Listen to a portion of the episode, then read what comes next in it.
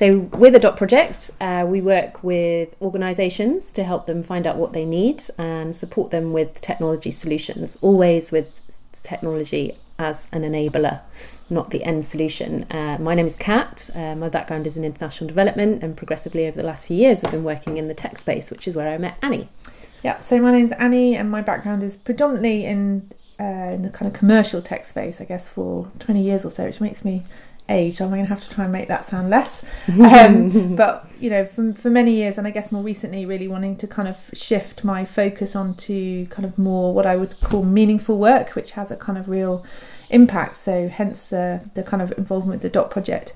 And so, the purpose of these podcasts are really to, we, we meet so many inspiring people through our day to day work um, particularly a lot of women doing amazing work within technology, but also um, you know leading social enterprises and non-profits, and also in the commercial sector as well. And we just think that every time we have a conversation with someone, there's always something that you learn and an interesting story. And so our podcast is really around sharing those stories and understanding what motivates people and why they do what they do. Enjoy.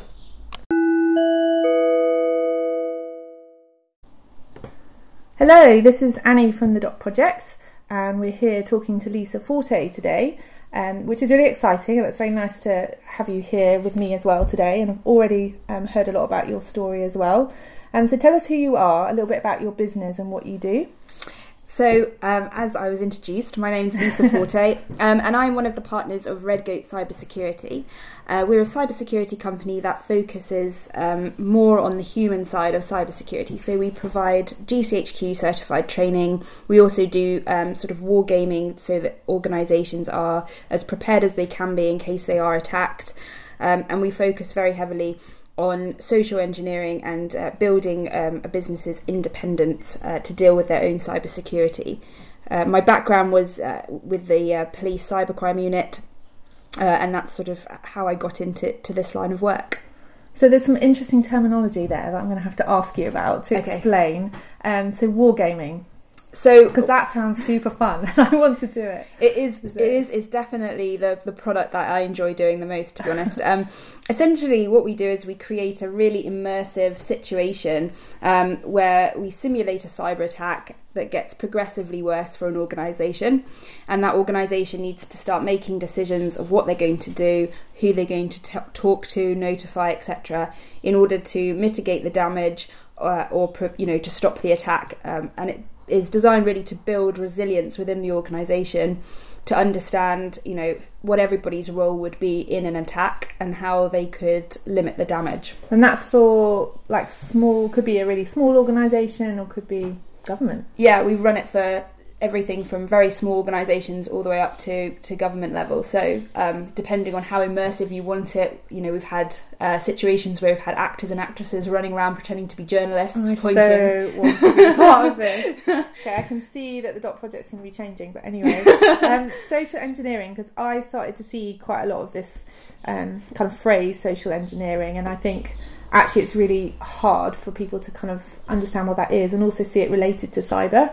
Yeah. So what is it just in a it's it's sort of the, the, the use of manipulation uh, to extract either information or to gain access to a system in some way. So, for instance, you know you might get an email purporting to be from Amazon, or it could be a, a phone call where someone claims to be your bank, or it could be someone trying to break into your organisation um, and gain access physically into the organisation. It's just basically yeah the use of manipulation uh, directed at employees of a company in okay. order to, to gain and access. And I presume that's kind of on the increase. Anyway, it definitely so. provides attackers with a much better return on investment, unfortunately, than trying to bypass complicated, sophisticated yeah. firewalls. So. Yeah. Okay. Um, so you talked about your background as being in the police and so that's obviously quite different in a way in terms of how you're set up now. So what inspired you to set up Red Goat Cyber? Um, I was whilst working there, I sort of uh, saw the the kind of mo, if you like, of um, of cyber criminals and how they were working. And I wanted to do something that was really going to uh, affect change and help organisations in a way that would never be possible um, in the police the police have a very difficult situation really when it comes to cybercrime because technically uh, helping private businesses protect themselves. It's not within the police's remit and not within their funding remit. So it's it's more about responding to attacks that have happened. Okay. And I really wanted to sort of make a difference and make sort of uh, businesses more more secure as a result. Really, Okay, and you your business is your own, isn't it? So it is. Yes, It was your idea, and how many of there are? How many within your organisation? We're quite small at the moment, but we have um, quite a few contractors around the world who uh, who help us out uh, doing uh, projects for companies in all different countries around the world. So it's not sort of just limited to, to the UK, which is what we sort of thought it would be when we when we were yeah, coming up with the idea. Uh, and you know, I think for me particularly, it's really exciting seeing. Obviously, you're a woman in business, but also women um, representing the cyber security sector, and you're very public facing. So you do quite a lot of um, talks, both Yes. nationally and internationally, which you know is really inspiring, particularly for me, because I find that quite quite difficult, I suppose. But what drives you as a woman in business, but also particularly within your sector? Because I still, from an outsider's point of view, I still see the cyber um, security sector as very male kind of dominated, and so I'm wondering kind of where, you know, your passion as a woman in business and how you find that. I think women bring something very different to the table, and my business partner is a is a man. And what's quite interesting is the way we view uh, projects, the way we view threats and uh, vulnerabilities that we discover whilst we're working is often completely different. And I think that you know understanding the different ways of thinking can really enrich a company across the board. And I, like you said, I speak a lot at conferences, and one thing that's that's always the case is that there are predominantly males, very few females. And yesterday I was at a, a conference in London, the Women of Silicon Roundabout, and it was amazing to see the number of women who are actually doing stuff in tech. And we need to raise their profile and focus more on those so that people aren't Yeah. discouraged by, you know, a male-dominated industry. Yeah, definitely. Um, so I'm, I think I know what you're going to say. What your kind of greatest achievement um, as a woman? I think it was well. It, it's quite, I left uh, the police, which is quite male dominated, um, and took the jump not just to go into the private sector, but to set up a Yeah. business by myself, or pretty much by myself. Um, and that that took a lot of courage, definitely. But um, so I would say that's probably my, my biggest achievement, Yeah, without a doubt. well, it's amazing because that's such a big jump into something that's actually very free flowing. You know, you're you're responsible for driving your business and where it's got to today. definitely. Um, so that's hugely different. Um, so I wanted to kind of ask you a little bit about your kind of experience in using in using digital within within your organisation, or or more kind of from how you learnt and where you were kind of inspired to start engaging with tech. Yeah. So, I mean, a lot of the things we do are are around sort of defensive and offensive security.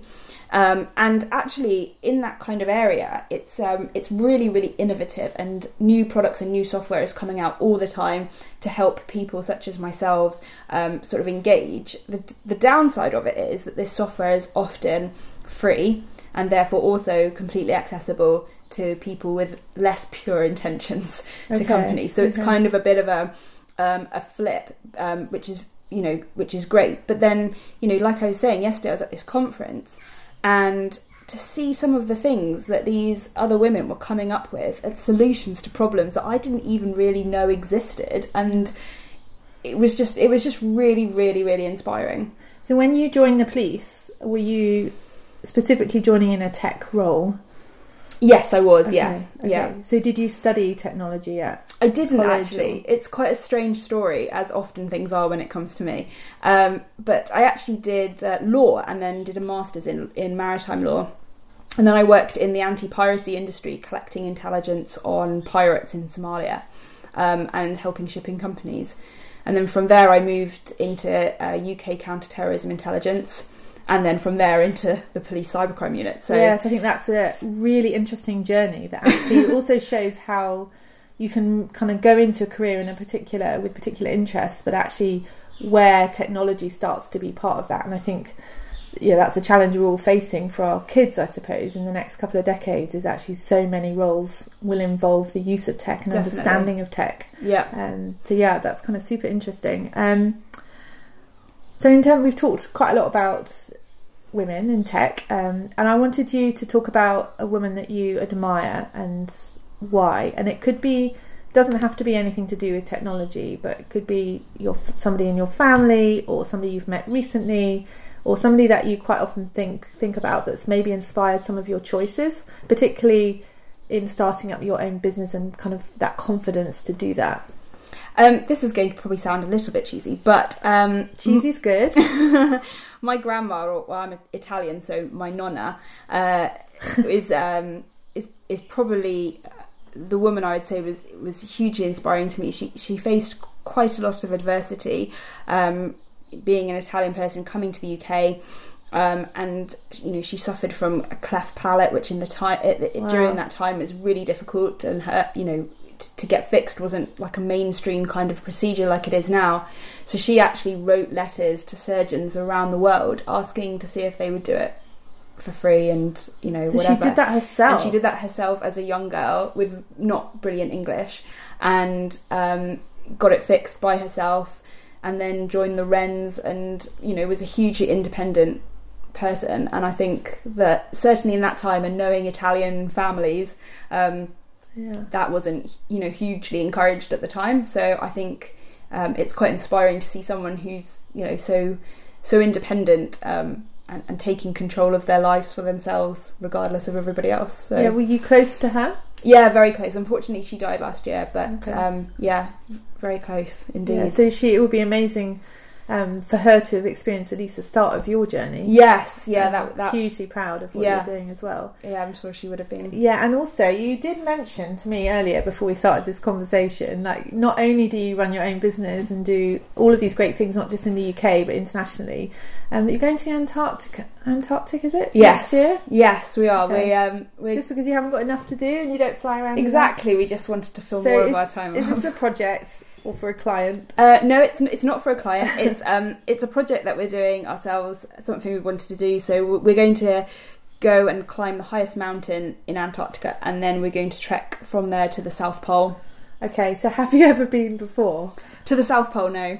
what on earth? Because this is this we've both just done, a small challenge, or have you done? We've both done quite a lot of mountaineering in our past, so we've got quite a lot of experience uh, mountaineering around the world. Um, so we're not sort of inexperienced as going there, you know, hoping for the best. Um, so we decided that's what we definitely wanted to do. Um, and uh, my partner and I also uh, getting married as well, just to add an extra okay, challenge nice. onto the plate. so so that's that was the sort of the uh, the goal, and then and then we started thinking about how else this could be inspiring or um, you know sort of useful to other people. So we're working with a couple of um, inner city schools uh, in both in London and Bristol, um, and we're going to stream, hopefully, as long as everything goes to plan, stream a, a live lesson oh, to those wow. kids when we get to the South Pole. Yeah, and what's the purpose? What impact are you hoping to have on those kids? Hoping that they're going to look at it and think that's really inspiring. I might want to go and do things like that. Channeling also, certainly from a girl's perspective, into the fact that you can be muscly and strong and fit and you don't have to be sort of wafer thin you can yeah. you know be a really powerful uh, woman and have loads of sort of muscle and, and, and stuff as well as um, everything else and, and just giving them something really immersive that they wouldn't have access to yeah. normally but it's interesting that you're focusing on kind of empowering girls i suppose in terms of their physical ability whereas also what you're doing with your work is inspiring women and uh, sorry girls and and youth into kind of STEM careers really by Definitely. doing what you're doing, which yeah. is incredible. I'm interested to know how I didn't realise you had this kind of mountaineering hobby. uh, so compare climbing to a summit of a mountain somewhere quite extreme to running your own business. Oh, oh my god! Climb a mountain any day. Which leads me nicely onto your thinking ahead in five years' time. So let's assume that the summit is there in five years' time, the mountain of your business. Uh, what's your ambition? I think uh, our ambition is obviously get you know getting our business sort of up and running and established, but also I think what I'm very mindful of is I, I want to look back and think this was definitely a good decision and um, I've made this really positive impact um, to the communities I live in, but also you know worldwide into you know raising this awareness. And m- sort of my big thing, my big goal is is to make people feel like they can take control of their security and they don't need to be techie they don't need to feel overwhelmed Yeah. they can really feel independent like they can take charge themselves and they don't need to rely on somebody else to do it Yeah, and I think that's what's interesting about um, all this kind of conferences, I guess, that you're speaking at. We were talking about this earlier that actually the area that you're talking about is nobody really is. It's about the the kind of human aspect of cybersecurity, not only making it easy for people to understand the risks that they may be facing, but actually that it essentially it's humans that are the cause of cybersecurity definitely risks. yeah Um, and it's kind of understanding that ecosystem, isn't it, around it? Yeah, and I think you know, in in a cyber attack, the the sort of default response from people is that it's an IT problem, but it's not an IT problem. It's not just an IT problem. HR needs to be involved. The comms team needs to be involved. All of these other people have to have an input in how they're going to handle Yeah. this incident and and get things back on track. Which is why often the cyber responsibility for cybersecurity seems to, well, as far as I've ever seen it, seems to be within the IT team Yeah, and it creates an an us and them. external IT Yeah. contractor. and you get this us and them mentality within the organization and uh, you know it, it doesn't it doesn't help and i think if members of staff are feeling like they understand how certain things work or how they might be targeted they're actually helping the it team so actually Yeah, it's in everyone's benefit yeah. Well, that's amazing. Thank you for sharing your stories. And I You're hadn't welcome. discovered about the mountaineering. So, and I think that must be where a lot of your perhaps resilience has either come from or continues to come from is actually that you push yourself, I don't know, maybe physically as well. yeah definitely Yeah, definitely it's mind brilliant. over matter Yeah, totally. That's fantastic. Thank you very much. thank you very much for having Right. me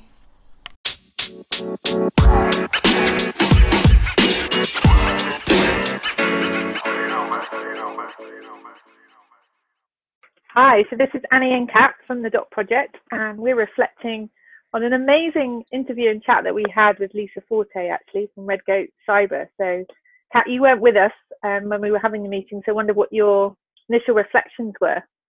yeah, it's amazing to hear her story from lots of well, lots of different insights of what she's interested in and how she's got to where she is today. Uh, I suppose what really resonated with me was that um, when she was talking about her own journey to get to where she is now and kind of how she's come up through the police that's it's been a path that she's carved herself which i think is so often the case especially for women in tech actually.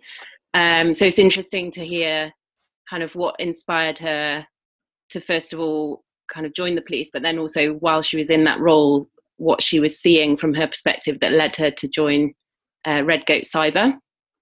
Um, so i guess that idea of um, understanding on your journey what it is that you enjoy and what motivates you and just recognizing that and then shaping a career around that is is quite inspiring what did you think Yeah, yeah. Well, I, I mean, she set up Red Goat Cyber, so I think what's really interesting, I guess, is is kind of all the way through her career. It's it's become more kind of interested in being able to take control of your own, um, well, towards the end of it, obviously, towards your own destiny, towards your own kind of security, and her becoming kind of really passionate about making a change in that in that and having having an impact on helping organizations to be able to do that. And and I think one of the things that um, was particularly interesting with Lisa is the kind of human side of, of cyber, and that's a real element of it that she's championing, and that's um, the key element that's that's part of her kind of speaking publicly in conferences and, and things. And I, I mean, we often talk about it in in technology. I think one of the real issues is actually just some of the language is such a barrier. I mean, even the word cyber must mean that it's like super complicated and you know no one no one else must understand what actually goes on but you know one of the areas that that lisa particularly works around is this concept of social engineering you know which is which is essentially about um you know cybercrime through uh, human uh, interactions basically and being able to kind of um impact an organization in that way.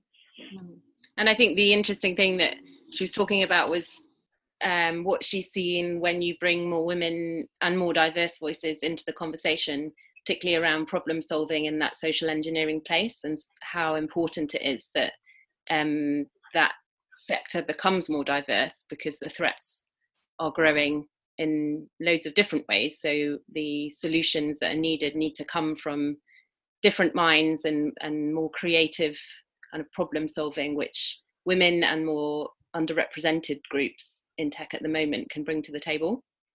Yeah, I mean, I love that. I love the fact that actually what she was describing was actually how that her and her business partner how they look at um, vulnerabilities and threats in such a different way, and that they're therefore able to have a much bigger view of the problem and potentially the solutions that may be able to be brought to that problem. And you know, we talk about that quite a lot and how important it is to build you know teams of people on projects and around you that actually think quite differently to you. Um, doesn't mean that you don't necessarily get on with them, but I think being able to respect different backgrounds and experiences, but also different ways of looking at the same problem. Um, I think for me as well, um, I mean, we do quite a lot around that kind of women in tech, but also the broader kind of diversity um, in technology. And I think what comes really strongly through both meeting Lisa and also having having our kind of conversation was that how proud she has how proud she has become and how proud she is of sort of being a woman in tech, but also being being a strong woman and able to kind of carve out her own destiny. I think um, prior to the conversation that we had, we we'd had another one which was kind of looking at how she'd made that shift into her kind of own business, and it wasn't something that was taken lightly, of course, to jump from such a big institution to actually just setting up something on your own is like super scary, and you have to really take a leap of faith. But um, I think she has such energy, and she really is hugely motivated about what she can achieve sort of on her own or in or in a very small team. Mm. I think it's a real inspiration for other women going into very technical roles. Yeah. Yeah, definitely. And then I think the other thing that came out of the conversation obviously was her her passion for mountaineering, which we didn't know about for that conversation. Um, and actually, the way that she talked about the physical strength, I, it really kind of struck a note with me, and I'm sure it did with you, particularly around for me the confidence that being sporty, I suppose, and and enjoying team sports, especially from a young age, um, that I credit that a lot to elements of my own confidence, um, because essentially I think the stronger that you feel physically, the stronger that you can be um, in many different spaces. I think she was really speaking to that when she was talking through her ambitions, which are amazing. Um, I think that's an incredible challenge that they're setting themselves.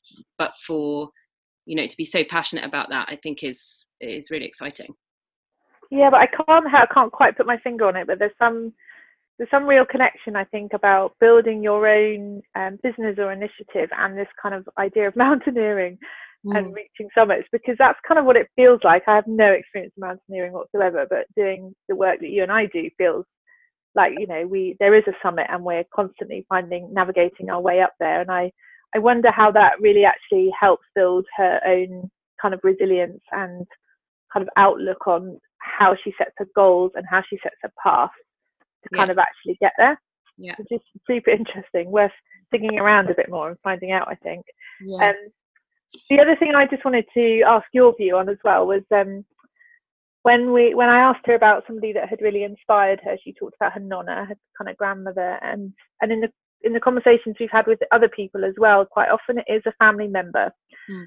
And I really wonder if actually there's something about these kind of stories or this admiration that people have within a family structure for someone who has really done something differently mm. and carved out kind of a different different path. Because quite often when you ask that question, it, it does draw right back to when somebody was almost a child. Yeah. And that kind of very early inspiration. Yeah, that's really interesting actually. When she was talking, I was thinking about my own great grandmother who um, I would have described in quite a similar way how she described her nonna in terms of kind of just being faced with a lot of adversity and and overcoming that. And that's a story that i was told not by her um, but by my own granddad.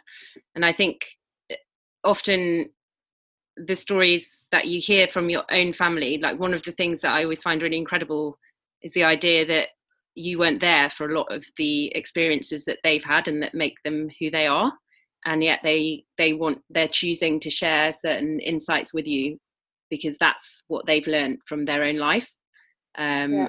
and the words that they share with you often have a big impact i suppose because you particularly if it's somebody you're inspired by you you kind of want to live up to their not necessarily their expectation but to make them proud which i think is um, quite a special bond that that often comes from a family relationship or at least somebody that you're very close to from a young age? Yeah i think it's making that i agree with um, making them proud but i think also sometimes it's subliminal. I don't think that you're necessarily working to make somebody proud that's been an inspiration to you before in your family. It may just be this kind of ingrained attitude towards sort of boundaries i suppose and kind of being able to push yourself little bit further because other people have done that and it being a very accepted culture within a family structure that actually if you want to do something differently or you really want something you could try and you know do it yourself I suppose. yeah yeah um, so yeah i think all the people we've spoken to really speak to that and it's you know it's not specifically um, women role models at all it's mm. about just somebody that is able to kind of give you that environment that nurtures you to do something differently and i think particularly in Lisa's case, where you know that's a tough path, like law, yeah, anti-piracy. I'm sure that was like quite a tough environment, um, and kind of this police cybercrime unit. And I think probably just finish this our little conversation by saying I actually uh, followed on and went on to one of Lisa's courses, uh, social engineering uh, GCHQ kind of course, and I was really wondering what I'd sign myself up for, but it did sound super interesting. Um, I thought it would be very, very technical at all. And it was just amazing actually, because you've got this real ability to make something that sounds kind of complicated on the surface just become so real. And I think that's the impact that obviously she's able to have on people that she trains, but, but organizations and really does make them feel inspired to take control of their own security. Mm. Um, so yeah, it's just amazing, and it'll be exciting to watch their organisation grow. I think, and we'll make sure we get her back definitely. it's great to hear the story. All right, well, that's Annie and Kat from the Dot Project, and we'll um, look forward to our next podcast as well. We've got some exciting people lined up, so we'll tune back in soon. Thank you.